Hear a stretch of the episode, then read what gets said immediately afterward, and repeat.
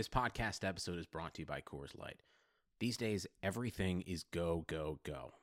It's nonstop hustle all the time. Work, friends, family expect you to be on 24 7. Well, sometimes you just need to reach for a Coors Light because it's made to chill. Coors Light is cold lagered, cold filtered, and cold packaged. It's as crisp and refreshing as the Colorado Rockies. It is literally made to chill. Coors Light is the one I choose when I need to unwind. So when you want to hit reset, reach for the beer that's made to chill. Get Coors Light in the new look delivered straight to your door with Drizly or Instacart. Celebrate responsibly. Coors Brewing Company, Golden, Colorado. Baker Mayfield, undraftable, off my board. The Cleveland Browns select Baker Mayfield.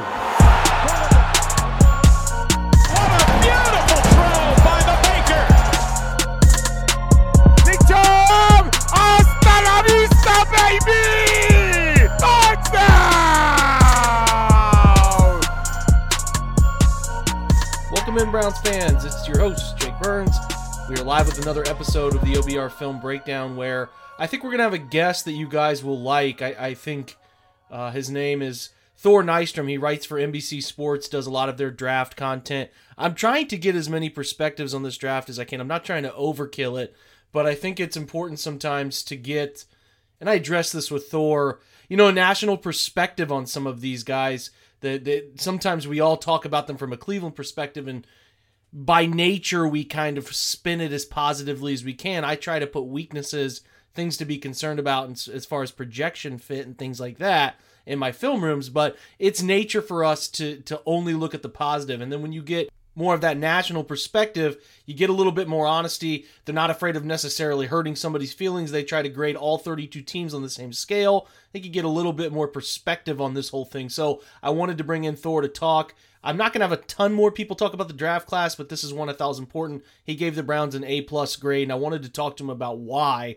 specifically he did so. And he gave the Browns the fifth best undrafted free agent class grade, which I think is also important to understand. He has some good insight on Marvin Wilson. Some things we've heard, some things we haven't. I think Marvin Wilson has a real chance to be a key part of this entire collective rookie group. Uh, even though he wasn't drafted, I think he could be important. So uh, should be good. I will warn you ahead of time. Some little laggy parts of this happened uh, through Skype. It's just an unfortunate side effect of the system. And then we do go off on a tangent on the very end. Thor is notorious for doing NCAA 14 dynasties. I do an NCAA 14 dynasty. So when we start talking about that, the podcast is effectively over if you have zero interest which is most of you, 99% of you, have zero interest in NCAA 14 video game on the old systems, specifically PlayStation 3, Xbox 360, which, uh, you know, Thor and myself do. It's an interesting topic. If you care about it or you care about the return of the EA Sports video game, we do some discussion there too. So, again, that's like 15 minutes at the end. We got a little wild, got out in the weeds on that one. So,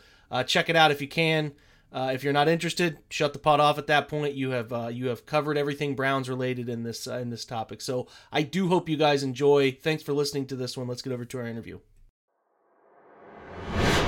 All right, Thor, I'm pumped to have you on, man. Thanks again. I, I want to talk about what your opinion is specifically of the the Browns draft. We all in, in, in Cleveland, the, the, the market here of Cleveland, and all these different angles and different media folks try to spin it the way we do. And I think sometimes it's more refreshing to get a national opinion on this thing because you you tend to put things in a I would say a more honest perspective. If it's bad, they call it bad and don't worry about backlash. If it's good, they're you know typically are are pretty honest about it. So I'm, I'm curious what you think what you think of what Andrew Berry and company were able to do in this year's draft. Yeah, so I'll, I'll say two things in, in, in advance. Number one, I've I've graded plenty of Browns drafts bad in the past, and number two, I grade on a curve when I when I grade the draft classes, which means that I give out two Fs and two A pluses every year, and then everyone else falls in between. This year, I actually ended up giving three A pluses because the Browns got one, uh, and then Denver and Chicago got one. I, I thought they had one of the the best drafts in the NFL, obviously, and then is you know when they went to the, into the UDFA's, um, the Browns didn't have the the best class outside of their top guy, but they got the best UDFA, you know, in, in of the whole bunch. in Marvin Wilson, a guy that I thought should have been drafted in the third round. So I, I just thought the Browns killed it this year. Yeah, you talk about Marvin Wilson. What do you what do you kind of attribute the the fall off for? I've had some people on, people specifically cover Florida State. Uh, who have talked about it, but in your opinion, you third round graded him. So where's the big discrepancy in what he was able to do? And you know, he was obviously labeled a first round guy, pretty much ahead of last year's draft coming back. You know, and I, I think everybody is still curious about you know what. I guess it's a two part question. What about him caused the slip, and what about him do you think launches him back into a spot where he, he earns a roster spot in Cleveland? Well, so there's a couple things, right? Like he was the um, he was the class's best interior uh, defender between 2018 and 2019. And, and by the way, it wasn't particularly close because he was, um, you know, as far as college football goes, like if you look at the PFF grades, he had above a 90 PFF grade in both of those seasons. Um, I don't know of another. There may have been one other interior guy in 18 and 19 that did it both years, but there might not have been. There certainly was not in this class. So he was utterly dominant uh, those two seasons and he was utterly dominant in high school too. Like he, he had almost 50 sacks. He was a five star recruit. Like, and then he went into college and he, and he, you know, like he he exceeded or surpassed expectations. Um, the the you know, there's there's different theories about why he fell, but I, I can just give you the three, um, you know, main uh, culprits, which is number one, he ought to have opted opted out in 2020, like a lot of people around him did. It's it's strange to say that a player was hurt by not opting out but such was the strange season of, of 2020 and the strange draft class and whatnot. It turns out that if Marvin Wilson had opted out, I mean, you know, he would have, he certainly would have gotten drafted. I, I think he, he's even a mid round pick. If, if, you know, if he opts out and as, and as soon as a, you know, as early as a, as a day two pick.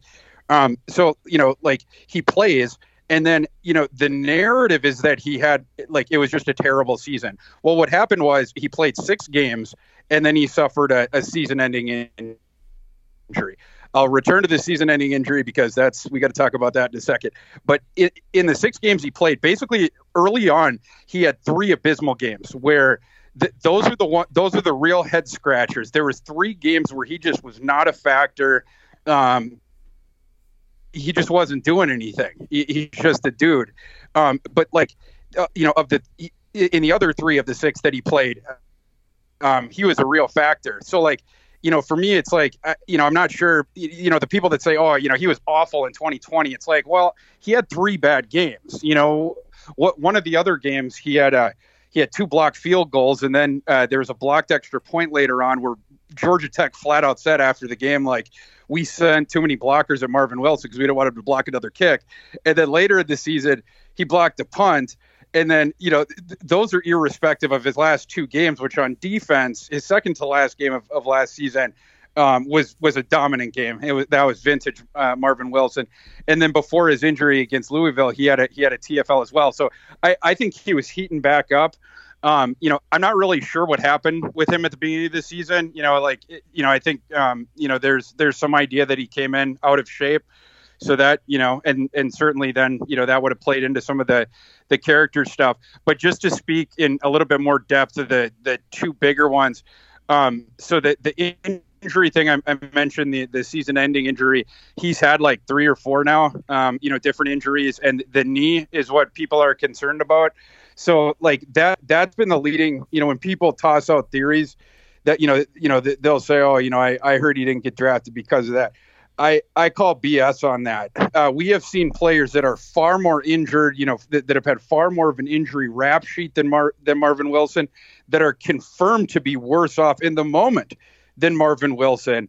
Um, that that that were drafted in were dra- you know like you know one you know example that comes to mind is Marcus Lattimore, but th- there's been a whole bunch of them. You know, g- like you know guys that were like legitimately injured, and there was like a legitimate thought of like you know well this guy you know, play Maurice Hurst, you know, d- during his draft thing, like the night before it comes out like, oh, this guy has a heart condition, you know, like, is he ever going to play again?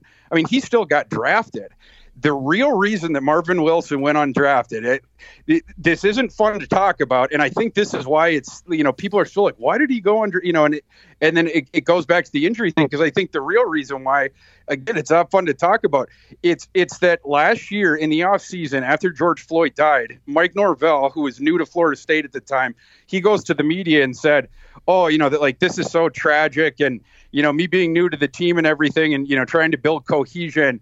After I heard about George Floyd's death, I went to every single player individually and had a heart-to-heart conversation with them about George Floyd's passing.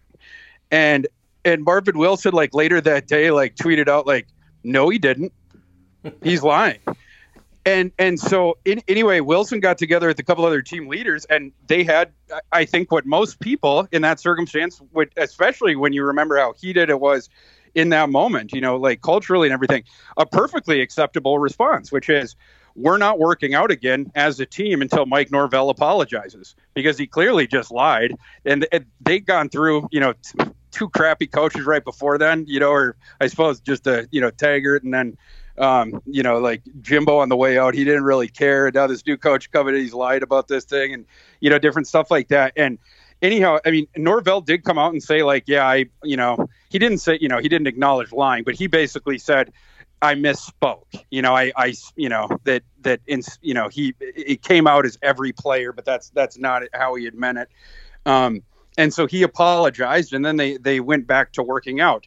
I think the real reason that Marvin Wilson didn't get drafted is because because of that, because the NFL is afraid that a player is going to start a mutiny, you know, or whatever. And then also during that time, he talked about how Colin Kaepernick was one of his was one of his heroes. I, to, to me, it's it's those two things. It's it, you know, the the medical thing and the three bad games. Sure, that's one thing. But again, you compare that to other prospects going back years and years and years the tape that Marvin Wilson had, it's draftable, even with an enormous amount of risk on the profile. And his injuries and and the three bad games, it, it didn't do it enough. The thing I think that pushed it over the edge was was the thing with Norvell, and then coming out publicly and and saying we're not working out again unless our coach does X. Well, do you do you view him because that's very similar background to what we've heard on this uh, from another guest is that exact story. Do you? Let me ask you a bigger question here. Do you view him as a better prospect than Tommy Togiai, or do you think those two are two pretty good gets for the Browns? They're both good gets. I mean, uh, you know, I, I actually may have had uh, Wilson a little bit higher. Um, so I, I think, you know, just like, you, you know, I don't have access to Marvin Wilson's, uh, you know, medicals. And I, I didn't stay in a Holiday Inn Express last night. So I, you know, have any special insight into that but assuming that Marvin Wilson's not like you know like you know we'll even just say the first four or five years of, of their career because at this point it doesn't really matter you know as far as the browns go it doesn't matter how, how long marvin wilson plays. You just got him as a udfa you didn't even have to spend a draft pick on him. If you even get two good years out of him like you're you know it's it, it's all gravy. But you know if you just compared you know you end up like five years from now com- comparing the first five, four or five years uh, him against against guy um, assuming that the injuries don't don't wreck uh, Wilson, I, I think that he's got a real shot to have a better career. Absolutely. Um, they're both players that win with power. Um, Togiai is a really interesting guy because his his game does not fit his body at all. Like he, he's got the body, or I'm, I'm sorry, he's got the game of like one of those 350 pound just boulder kind of a guys, but he's like 305. You know, but like it's it's all just like pent up strength. Like he's like this little Hulk guy. You know, it's he's just impossible to move him, and his bull rush is very formidable. And so everything sort of flowers off of that. You, you got to teach him the rest, but he's he's got a couple special uh, sauce traits. You know, you know, they're the, the flower off the the strength, and then Wilson's thing. It's always been about uh, the strength, the hands and then the torque, the, the, the power that he can get. Uh, you know, he gets his meat cleavers into people, and he can just start tossing offensive linemen around. No running back is going to stop him once he gets past the you know the offensive lineman. And it was really tough in the ACC to block him one on one. Mekhi Becton couldn't do it. You know, 375 pound Mekhi Becton, you were throwing him around. Uh, Marvin Wilson threw around a lot of future NFL uh, players. The, the, the other th- point I want to mention about Marvin Wilson is, you know, his his issue is is is the knees. And again, you know, I mean, perhaps it it cleaves a couple years off the end of his career, but again, keep in mind what we're talking here. Like, you know, with with rookies, it's generally like how much value are you extracting out of that first contract? You know, that's that's where the true special sauce is. The the the cheat code in the NFL right now is getting a, a, a rookie quarterback on uh, or a starting quarterback on on the rookie deal. You know, and so like when when we talk about rookies, it's for me, you know, when we talk about draft picks, it's not trying to pretend that we know what's going to happen six, seven, eight, nine years down the road. We don't know with any of these kids. Um, but I think during that, you know, the, the, span of, you know, what would be that first contract or whatever, um, th- that's where I, I think Marvin Wilson is going to provide a ton of value, and he doesn't have to provide much value to to give the Browns more than they, they gave up to get him. Yeah, it's particularly what we're excited about over this way is the fact that, uh, you know, even if he just is an active participant on this ride, it's a position of need. He's got every opportunity, first of all, they they letting Sheldon Richardson go and, and presenting themselves with some options in there with Andrew Billings and and uh, Malik Jackson, but they want young guys to to seize those roles, and he is uh, he is a guy that they placed a lot of faith in because they think he can be something. So your insights there are invaluable to people trying to understand just how good he can be or, or potentially be for for I, I would even say the immediate for 2021. So it's going to be the position to watch at camp. Real quick though, where are you on uh, the Greg Newsome JOK picks? You liked him? Yeah. So you know, as as far as those go, yeah, I mean, the, the value on on both those picks was was great, and also you know like the we'll just talk about the Newsome one first. You know, obviously it was a, a four man uh, cornerback class. Not only was that a good pick, and and and by the way, I, I should preface this first by saying I think I was a bit lower on Newsome than the rest of the industry. There was a couple things about his profile that concerned me just a little bit. I baked in just a little bit more risk. But even then, and I put him CB4. A lot of people in the industry had him CB3. In fact, you know, probably the the you know 75% or more. Um, but even then, I had Newsome ranked above the slot that he went by any metric. The the value there was tremendous. Not only that, you sniped a couple teams behind you. I, I think Green Bay, um, in particular, was absolutely fuming um, right there, and then they turned around and made that that joke of a of a Derek Stokes pick, you know, which I, I think they just reached because I think they panicked. It was like, you know, I think for them, they were, it was either, it's, they were like, we're either going to get Greg Newsome or we're going to get Rashod Bateman. It's going to be a great first round. And then they go bang, bang right in front of them. They're like, crap. um, so, you know, but yeah, like it, you know, and and just you know, for Browns fans, the the, the thing that, um, and I don't want to like you know concern you guys too much because he was one of college football's uh, best cornerbacks last year. Northwestern had a top three pass defense, and they played some some really good uh, pass offenses. Uh, just a dominant pass defense. But um, a, a, couple things, and these are not n- things that negate at all. Um, but they they were just things again that that I baked in just slightly more risk, uh, which is the the two seasons before Newsome started, um, you know, in, in 18 and 19, he was not nearly as good in in in those two seasons. Then in 2020, he gave up less than 100 yards total. Like it was like Newsome Island. Like they weren't even you know throwing at him. You know, but by the end of the season, was just shutting people down or whatever. Northwestern runs his own defense. That's the reason why early in the process people weren't sure what Newsome's athletic profile was. It's not because we knew that he was slower, we knew that he couldn't move. It was because Northwestern this this zone this zone coverage defense that they have, it's the reason that they have that is because Northwestern typically doesn't get Greg Newsome type cornerbacks. Typically, they have to, um, you know, th- they have to defend Ohio State type passing offenses, and they have to do so with athletes that aren't as good as the athletes they're going up against. So, you know, instead of covering man to man, they they put them in little patches of grass, uh, you know, to protect them. Um, but it turns out that that Newsome, you know, so so what I was saying with that is like Newsome, we never got to see him running long, you know, you know, keeping mm-hmm. up with dudes. You know, we didn't get to see it a lot. Didn't get to see him a lot turning side to side, you know, with with you know with someone many man coverage, etc.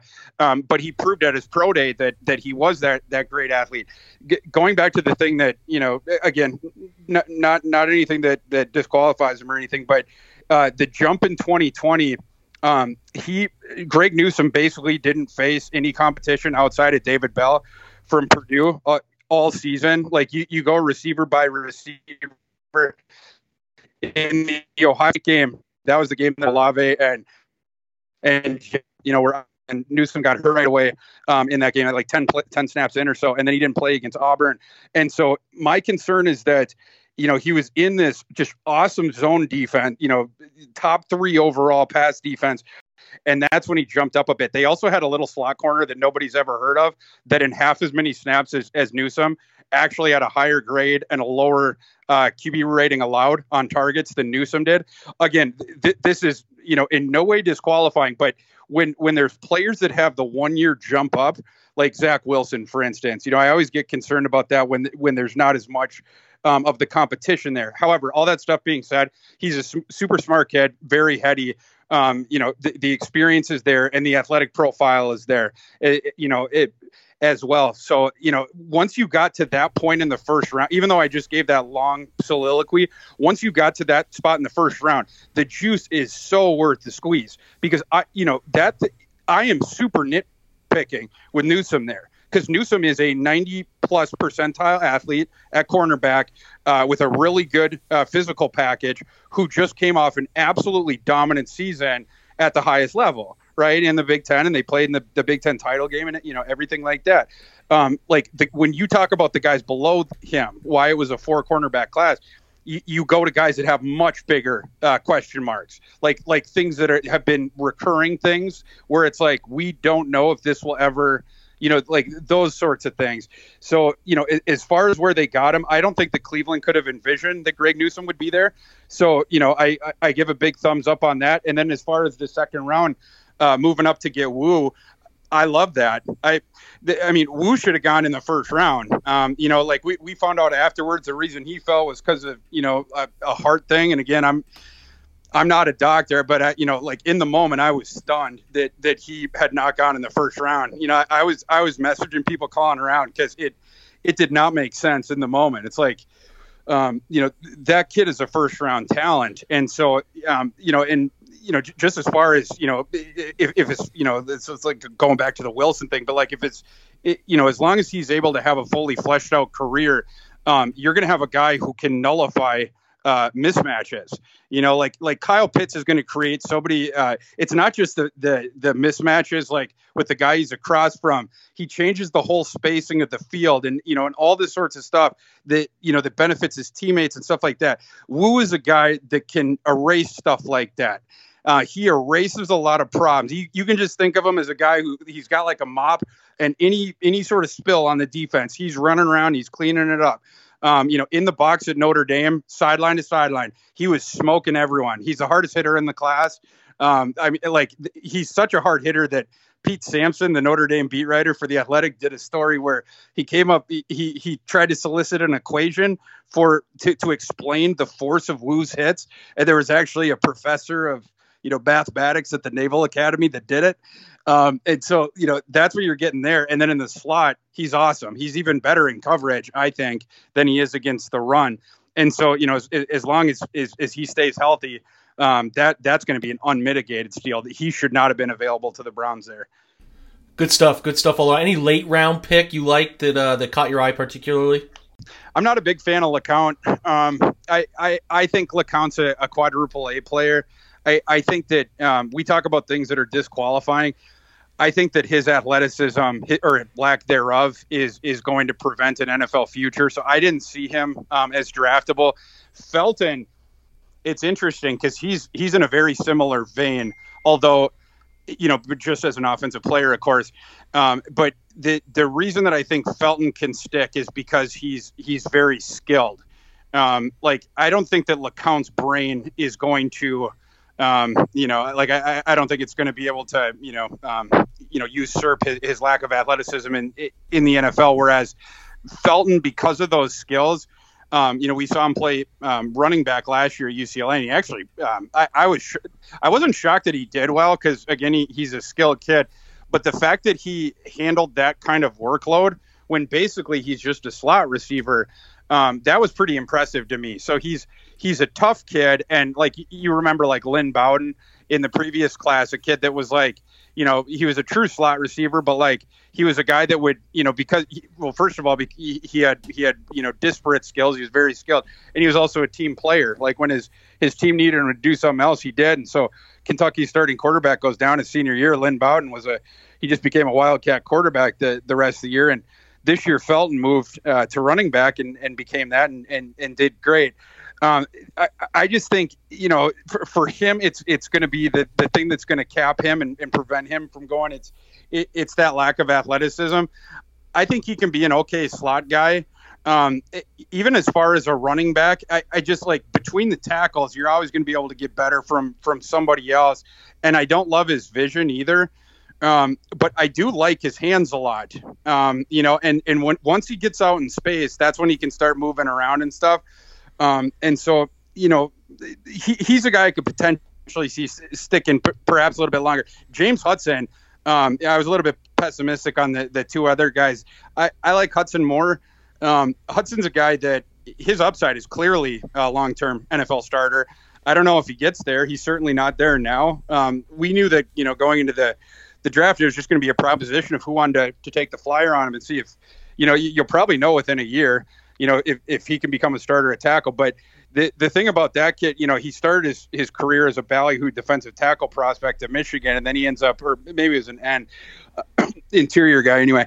Um, he ends up, um, you know, transferring to Cincinnati, and then he, you know, moved over, you know, transitioned to offensive tackle and stuff. And the thing you noticed about him there, he's he's extremely raw, yes, but his feet are just so dang light that it's it it, it hops off the screen. Uh, you don't see guys that are you know that light that are just like you know that light on their their feet. I suppose. The other thing about his game that uh, um, that uh, made me smile, I guess, is he's also a real. Um, uh, I'm not sure if I could say this, but he's a nasty bastard.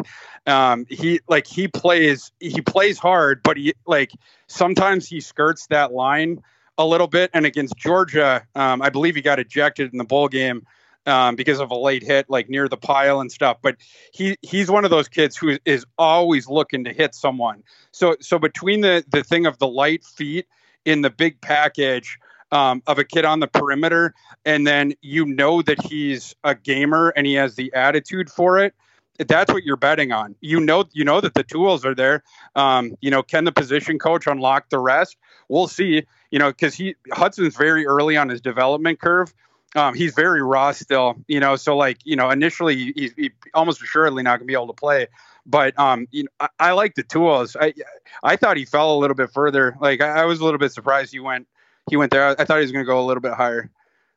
They they're excited about getting him with Bill Callahan. That's for sure about the, the development from the raw perspective because the traits line up, like you said. It's it's, if you can mold that clay into something negotiable for one of your tackle positions if you need be, or if Jack Conklin moves on in a zone scheme, they they think that is something that could work, and he could in a pinch, kind of similar to to what Chris Hubbard is able to do as a future swing tackle, but can also bump down and play guard when they need him to they they hope that's there for him. Let's talk big picture Browns real quick before I let you go.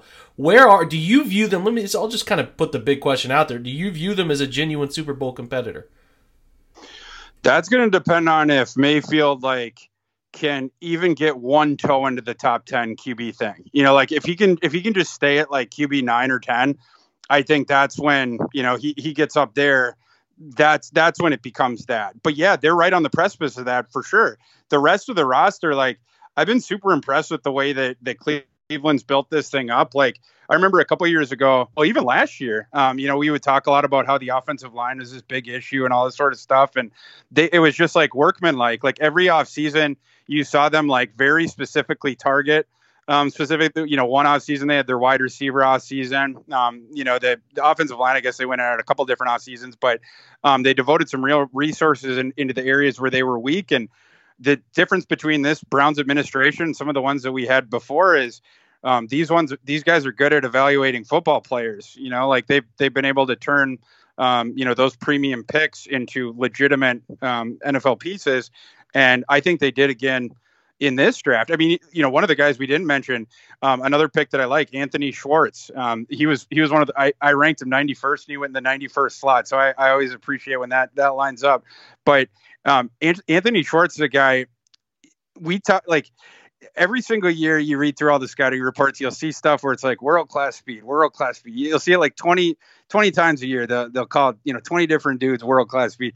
Anthony Schwartz is the only dude in the last five classes, maybe the last 10 classes, where the term world class speed actually applies to. Where if you put on him on a track with the 25 fastest men on earth, he is not going to embarrass himself. That kid is stupid fast. Um, and uh, you know, so, so he, he has that. And then the other thing is his quarterback situation at Auburn was one of the more inconsistent, um, you know, quarterback situations of any of those higher level P5 schools over the last few years. They they started this kid named Bo Nix, and they thought he was going to break through. This this Bo Nix kid just can't throw accurately. Like it's like the the ball's like you know it's like uh, Nuke LaLoosh, you know, at Bull Durham or whatever. Like so, like he would have like Schwartz would cook people, and sometimes you know the the ball would be underthrown or be thrown you know 15 yards to the left or whatever. Um, Schwartz should have had way more yards in in college um, than he ended up having. And the you know at, at, the spot that they got him, yet like he's not there as a receiver yet for sure. I mean like he, he's just not. But um, I, I think that there is a contextual argument to be made that um, he would have looked a lot better and and that he is a better player um, than he appeared to be because at Auburn he did not have a quarterback that could facilitate his special sauce. His special sauce is legitimate world class speed, legitimate world class speed, and he did not have a quarterback that could get him the ball um, consistently. Getting a guy like that at 91, I really like that because you know you talk about like trump card traits. Um, he's got one that no one is ever going to be able. No one is ever catching that kid from behind you know, and it's it's a field tilting thing. If if they can teach him the skills, and he doesn't even need he doesn't need to become Jerry Rice or anything. You know, it, it's it's like and and and by the way, he doesn't even need to run a full route tree. I'm not even talking about that because he can cook people deep. We just need to, to have him consistently catch the ball downfield. You know, like because in in the NFL he's going to have more.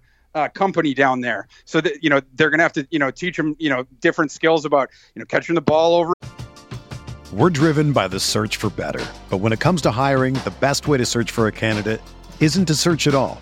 Don't search match with Indeed. Indeed is your matching and hiring platform with over 350 million global monthly visitors, according to Indeed data, and a matching engine that helps you find quality candidates fast. Ditch the busy work. Use Indeed for scheduling, screening, and messaging so you can connect with candidates faster. Leveraging over 140 million qualifications and preferences every day, Indeed's matching engine is constantly learning from your preferences, so the more you use Indeed, the better it gets. Join more than 3.5 million businesses worldwide that use Indeed to hire great talent fast. And listeners of this show will get a $75 sponsored job credit to get your jobs more visibility at Indeed.com slash BlueWire. Just go to Indeed.com slash BlueWire right now and support our show by saying that you heard about Indeed on this podcast. That's Indeed.com slash BlueWire. Terms and conditions apply. Need to hire? You need Indeed.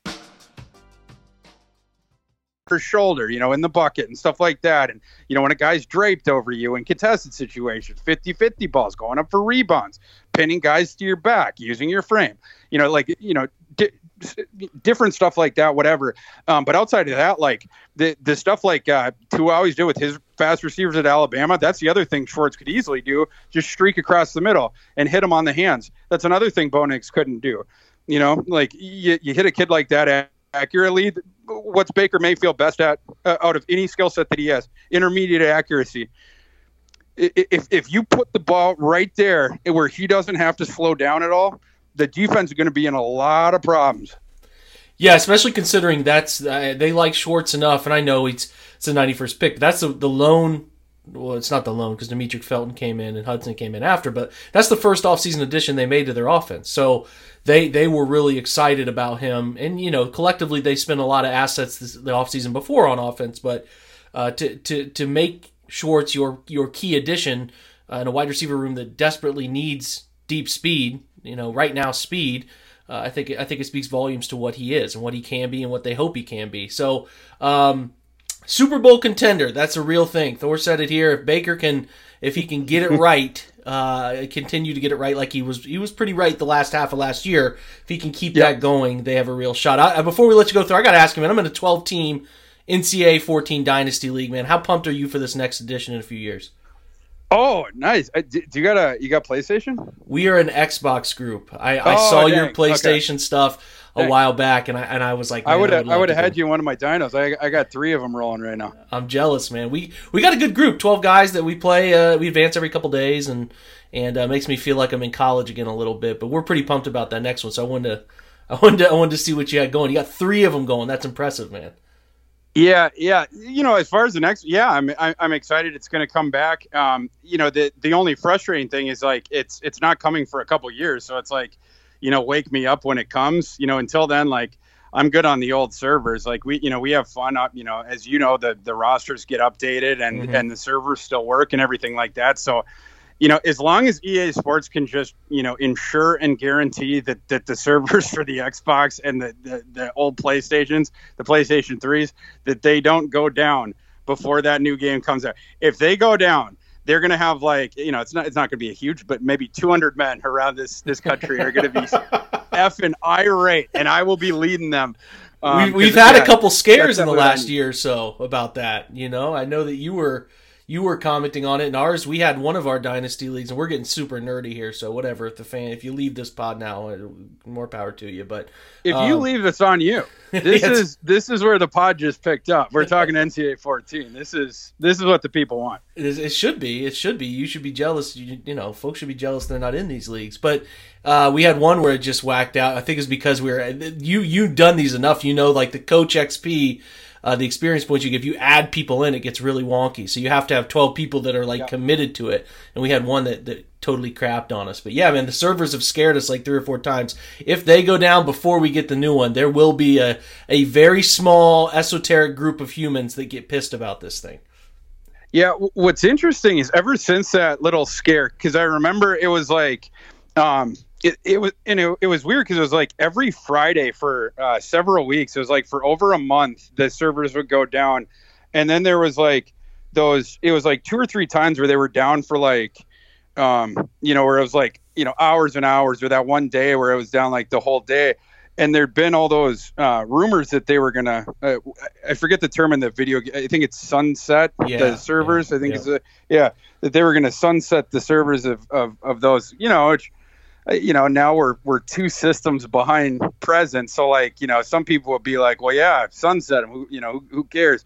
Well we care because we are still playing on them and so like you know those days those were dark days because it was like oh no like it, the day has arrived you know that they're going to kick us off. And you know like you know, I love NCAA more than anything. You know, I, I've been playing the game since I was a kid. I still play it literally every day. In fact, when I get off with you, I'll probably play a game. um, but but like when when you can't play it online, you know, when you can't play it against really good, especially when you played it for years, playing against the computer, it it's no longer terribly interesting to me. So like I have to play against you know other guys that that play it a bunch, and so if the servers die, we're all going to be in.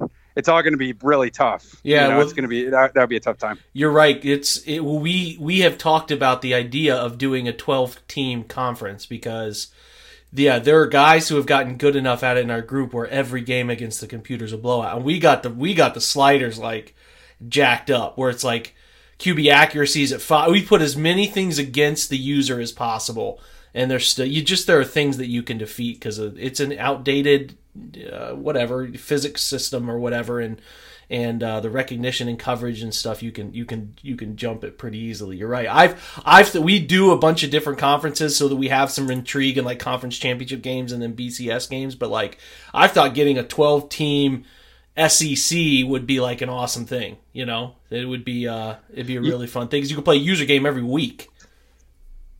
Yeah, so, so we've done that. Uh, we've done we've done you know with a specific conference, or uh, what our favorite thing is now is we do we'll do a draft, and so like you know you have your different parameters. You know you say um, you know three star teams, but you know between you know X and X overall, or you know sometimes we've done the one star, you know where there's only like 11 12 teams you know, or you know whatever um, but then you know you do the draft and then you move all the teams into the into the conference. And you know, if you, for instance, you move into the SEC, you know, in both these games, you're capped at 12 users. For people out there that that don't know this, that you I hope can't they have more mend than 12. that because I would Yeah. hope they mend it in the next one because Madden lets Well, yeah. If anyone's 32 listening for me, hey, you effing better amend that. Um, Yeah. like what I want is I don't want any cap on it. I want you know if there's a, the 130 FBS teams, I want a capability for 130 people in the dyno. I don't see why that should be an issue.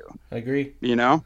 I agree. I well, I was So- I was curious about it because we've kind of done the same one, and you so you guys draft and then you move them into the same conference. You pick your school and move in. Exactly. And then, you know, like, you know, we might keep, you know, if we're doing the SEC and we want to keep it at 14, you know, maybe we, we keep Alabama on one side and, you know, LSU we put on the, you know, whatever. Sure. And then we, you know, we'll, we'll do it like that. But yeah, um, the, the other thing we'll do is is over two conferences because um, then you can retain um, obviously a, a, much better shot at the national title and stuff like that. But the um, the the ingrained uh, user versus user games it becomes so much easier um, you know, I mean, for sure when when you're in the same conference because then it, it, takes care of itself. But when you're you're you know it's just over two, it's really easy to do uh, like a rolling uh, sort of round robin mm-hmm. non conference thing, especially because we got we got some real nerds in our in our like I'm a, I'm I'm a huge nerd, you know, with the, the, some of this stuff, but like these guys, you know, some of these guys that do other jobs, you know, with uh, the the computers are real good, and they they they'll figure out the matrix of like who plays who and what year, and and all I got to do is give them the buys, and they they feed them all into the thing, and then they show me every single week where it'd be a possibility to put the non cons, you know, for each specific you know one or whatever because um, initially like one of the issues we we I don't know if you've ever done this you try to schedule the non-cons over over two conferences and then you can't jive the numbers exactly right. You can't get the schedule exactly right because yep. the, the team's buys will be, you know, different. And so even if you swap it, you want to give everyone the same amount of user games. You know, you don't want to make it uneven or whatever. And so, but then you can't jive the schedule. Y- you know what I'm saying? So oh, yeah. like we, we, we've been, we've been down a lot of, a lot of long roads, but, uh, yeah, we we definitely have fun with it. And, and, my favorite thing is to draft like the the lower teams. You know, like we we've started with like four stars, but like there's one that we do a, a really long running one that we do where I'm UNC. Um, but outside of that, almost every other one that we do, it's you know a one or a two star one.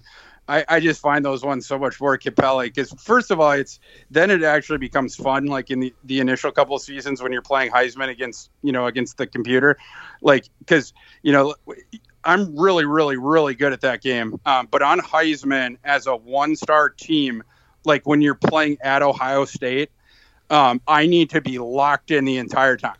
Like no one can be in the room, no one can be talking to me. Like uh, I got to be locked in because any mistake you make you're done. Oh yeah. Like you know, any mistake at all that you make on offense, it's it's going to be a turnover or a negative play. So you just have to like you know concentrate so much or whatever. Um, but that's what I like to do, and then and then build those those schools up. Also, the thing that I'm best at at NCAA is is recruiting. Like I'm I I've figured out some things over the years. I've I've gone really really deep, and I've I've got some tricks that even savages in my league have not figured out yet. So so I'm always finishing at the top of the the recruiting rankings. So you know, I, I like when the, the there's the squat hat, four, five, the, six. There's the squat one uh, for the for the interior guys to find those gems. That's that's uh, I think that might be a that's a big one. Well-known yeah, one. and and it, you it you don't none of your friends are listening to this pod. You got to share these. None of your friends are listening to this one. Well, I, I, I will never disclose the, the biggest one I got on recruiting because I, I haven't told a soul that, and I won't because you know it's like once that gets out, you know it's then everyone will know. And I the, the guys in my league they they they cannot. Um, but yeah, sorting by by squat, you know, for sure the interior guys, but also athletes. Um, you know, it, you know, you get a lot of the the gems uh, off of those. You know, at that one as well. Um, and then, you know, JUCO um, this becomes less important once you have a juggernaut of a program. You don't need to, you know, recruit any JUCOs. But like early on, um, there's a higher preponderance of, um, you know, gems that are JUCOs mm-hmm. as well. So it's like th- those are two buckets. Um, you know, doing it by the squat and doing it by the, uh, you know, the, um, you know, looking for some of the JUCOs that got overlooked in the first couple weeks or whatever. And then the other thing I'll say for anyone out there, um, here, here, here's my most important things for, for, for recruiting is you got to cut bait. First of all, you got to know when yeah, to cut bait, and exactly. you got to you got to be you know cut bait early. You know, like when basically every time that I that I can no longer see a clear path, I'm out. That yeah. second, I don't waste any more points on on that player. The the whole recruiting thing, it's just a math game. Every single week, you and your opponents, you all get, you know, whatever it is, 6,000 points, whatever. And then, you know, you, you can all go up to a max of 700 on, on the guy. You also know where you are in terms of the position, you know, of, of the top schools, whatever. You also have information on, this is very helpful, the arrows on what happened last week.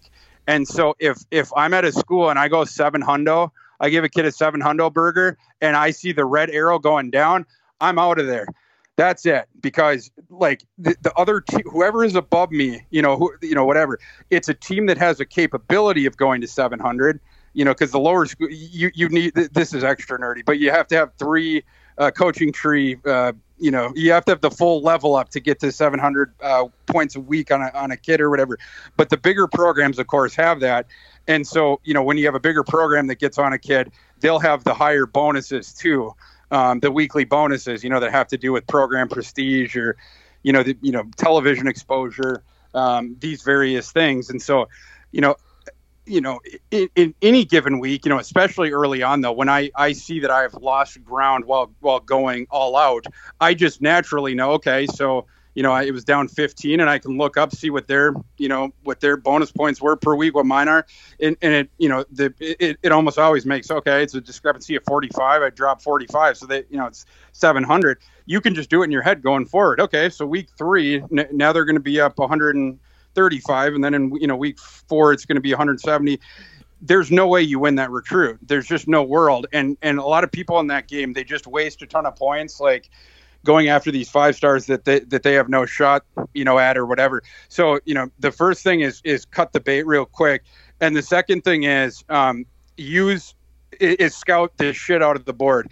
Is is is the other thing? Use a lot of your points on on scouting. It seems counterintuitive in the early weeks to to um, be be giving a lot of points to scouting instead of giving it to the recruits because you would think you want to uh, jump out to a lead.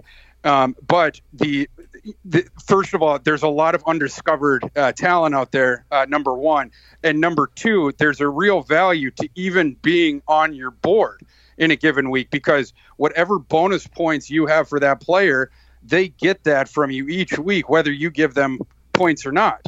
And so if you merely just spend the first couple weeks populating your board with 35, you know, like you know, I, for for me, you know, any season there, there's you know I have like a threshold cutoff. Like you know, usually with new teams it's like 70. You know, after scouting, if they're below a 70, I just cut them. I don't care. Um, and then you know anyone above 70, they can stay. You know until you know the, the the math starts to not work. You know with another team, whatever, how much I'm pursuing. Um, and so you know the, the initial weeks i just I, I cut a lot of guys off my board because I, I, I don't have a shot at them anymore i, I want to see a very clean top school thing. I either want to see my green, thing, you know, I, I always want to see my green arrow going up, and then if I'm not pursuing the kid, I want to see that the that there's no other teams on him, that everyone else, you know, that you know whatever. Like it's just I moved up and no one else did anything. Um, otherwise, I'm moving on, like I said, and then I just scout, scout, scout, scout, scout, and then I'll, I'll take them off my board. I'll, I'll go and get more guys, scout, scout, scout. I'm looking for, I, I'll sort by the squats, you know, like we said before. Um, I'll I'll sort by the 40s, um, you know, and then I'll you know later like week two or three I'll start adding more of the the the JUCOs. Um, but yeah, initially I'm just trying to um, scout all them because you know then you fill it with you know even if you start out with Akron, if if you you know if you fill your board week one, you have 35 guys on there that are 70 or above. Even if you're not able to put a singular point on one prospect, if you find 35 guys you know, especially if they're in that, you know, a, a lot of guys that are in that three star recruiting range, there's a bunch of them that aren't going to get pursued at all.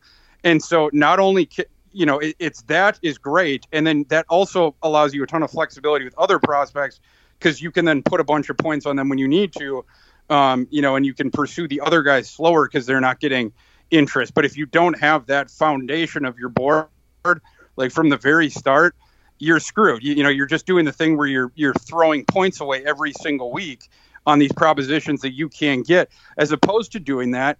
The you know two weeks of throwing it away on a kid that's 1,400 points. Why not just spend that 1,400 uh, week one and week two scouting? You know, you, you get because it's 50 points, right? I mean, that's you know that's 28 you know, you just you just scouted through essentially a full board right there. Um, anyway, that's my advice. That's the deep dive, man. If you're still listening to this, you probably love this shit like I do too. It's it's uh, it's good advice. I'm I'm I'm uh, last thing is I'm optimistic about. I'm sure you've seen the CFB revamped group and what they've done, uh, putting together Oh, I got, I, uniforms. dude. I've had every update. I, I got the newest one right now. Every time it comes out, I know what day it is. My my dinos, we talk about it. We we decide what what day does everyone have to have the new thing by? Because if if someone has the old version and then someone gets the new one, then the game won't. You know, they can't get on the same thing. oh, but dude, so like, you we- guys have you guys have all tricked out your system to have that, and then everybody all done it. and everybody is it an easy process? Oh yeah. Yeah. You just need you need like uh it's it's like an hour and a half, hour and a half to two hours. And you might need a little patience. Like there's a couple times with it where you know I had to like watch the YouTube video again. But it's not that difficult. Um, you just need like a thumb drive. Um, you're going to download a couple files off the internet, and then uh, you know it, it has something to do with the you, you know you put it into your um, PlayStation or whatever, and then they give you instructions on how to do that, uh, and then you have to like download something in the uh, I think on the PlayStation itself, um, and so like you go into the web thing, um, but it's just like it's stuff like that, you know. It's like um, it's just following instructions is all, you know. If you have, but you're gonna need like an hour and a half block of time where that's all you're doing. Yeah, we've talked about it, but we haven't been sure like if it would wreck everything. But if you're saying if everybody does it and everybody stays updated, there's never been an issue. Huh. Yeah, exactly. Um, we we have noticed um, we've noticed a couple more uh, like black screens at the end, just a couple. Um, but like you know, by and large, like the the play experience of it is so much better. The the you know the jerseys they they put the new schools in, like they put in. Um, well, I, you know, new school, but like they they put in uh, Coastal Carolina, which wasn't in the original game. They put in uh, Appalachian State, and uh, I think it was Georgia Southern, and uh, one other team. Uh, they added one other team. Georgia Southern. Uh, I can't think of it off I the top of my head either. Yeah. but but they took out. It was like they took out uh, uh, UMass, Idaho, um, uh, New Mexico State, and you know, and then one other team that didn't play um, this. You know, th- th- this past year. I'm forgetting that there was one other team that didn't play, but anyhow, um, yeah, man. Like you know, get you know the, the new teams is like super dope. You know, again, like never played with those teams, and like with uh, Coastal Carolina, you get to play on that. You know. Teal Field It was kind of cool. Yeah. Um, and then you know, just like the the graphics are all different, and especially with this game, that was sort of a a breath of fresh air. I'll, I'll keep playing until the end. You know, like I'm one of those. You know, like if you, people seen like a documentary like that. You know, some of them sicko old guys that play like Pac-Man. They, they're like world class Pac-Man players. It's like, you know, how the fuck could this guy just play Pac-Man for like years? He just stared at the screen and Pac-Man. But like that's what I do with NCAA. You know, it's like it's it's it's actually really no different. Um, but like you know, the, the fact that there had not been an update even to the, you know, to I mean to the game itself, right? So it's like, you know, I mean since you know it, it was NCAA 14, but that game that it, that wasn't released in 14. That was released in in I think it was either June or July of 13, and so we've had that game now for what's that eight years? You know like and so finally being able to like you know it's like the same graphics the same everything. Um, and so these guys you know they spruced it up you know and they put like a little 247 recruiting logo like in the the recruiting thing like you know just a couple cool things like the the intro video you know it's like got like trevor lawrence and you know like you know different stuff like that like it's you know they, they did a bunch of cool stuff. So it's it, you know it, it's, it doesn't quite replace getting a new game. You know nothing's going to replace that day. That day is you know that's for me that's going to be like you know the, the people talk about like the messiah coming down day. That's it, that's going to be just south of that for me. It's like it, it actually came back you know? Yeah. i mean at that point it will have been a decade you know? Yeah. um, but in, in, until that point, you know, having things like the updated rosters and the revamp, um, you know, on a fully functioning server, those can tide us over. Yeah, I think there's a group of us this age that, that are really going to be like, I might take a week off of work kind of thing because it's like I missed it. You miss it that much, and and I'd just be interested. I have some nephews who are in high school. How they how that younger generation who went without it, how they how excited they are to play it, or, or if they catches on and all that stuff will be fascinating. But I loved that the revamp group. I watch them. I've never done the download, but like I've been so fascinated with how well they've done, like every detail, how well they've done, and and uh, it was really cool to see that EA has welcomed them in because they should. If some guys are doing it this well, you should welcome them in. It's just silly not to. Yeah, yeah, I, yeah. I, like you know, you're talking like wizard level stuff. Like oh, they, it's fantastic. They actually changed the game. Like I, I don't even know how you would change a video game. Like it's. It's yeah, pretty mind blowing. It's, way over my head, but it's awesome. Everything. If you're still, like I said, listening and you're into this stuff and you you pay to go check it out. They're on Instagram and they give you like like uh, like Thor said. There's instructions for how to trick out your old Xbox or PS uh, PS3 to to, to put it on your system. Just if you're in an online dynasty, make sure the rest of your group does it. Like uh, like I'm going to talk to my guys about tonight. So uh, this is we got out in the weeds, man, but that's okay. I'll I'll make a will uh, make a note of this for people that are interested in this game. So uh, this is great though. I, I couldn't thank you more. He's on. He's Thor. He's at uh, Thor. Is it Thor KU on Twitter? Is that tell everybody where right. they can find yep. you. Yeah, uh, you can find me on Twitter at Thorku or T H O R K U. and then my work at NBC Sports Edge um, on the uh, college football and NFL draft section.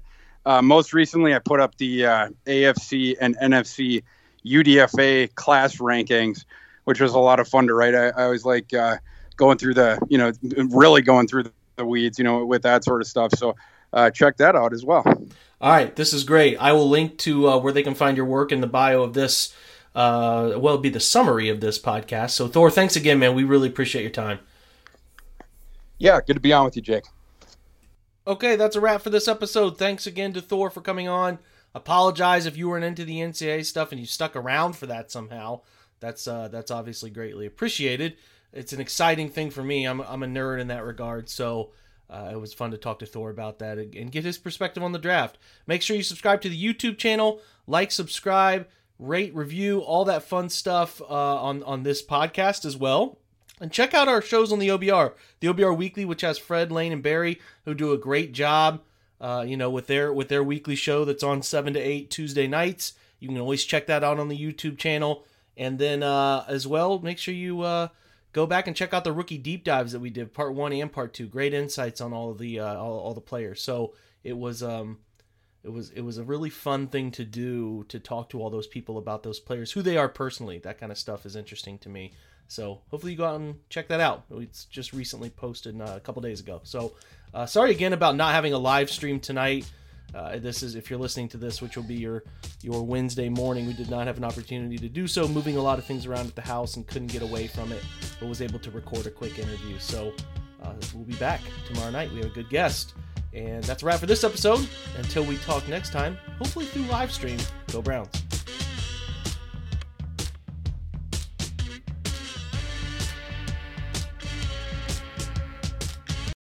You know how to book flights and hotels. All you're missing is a tool to plan the travel experiences you'll have once you arrive. That's why you need Viator. Book guided tours, excursions, and more in one place. There are over 300,000 travel experiences to choose from, so you can find something for everyone. And Viator offers free cancellation and 24 7 customer support for worry free travel. Download the Viator app now and use code Viator10 for 10% off your first booking in the app. Find travel experiences for you. Do more with Viator.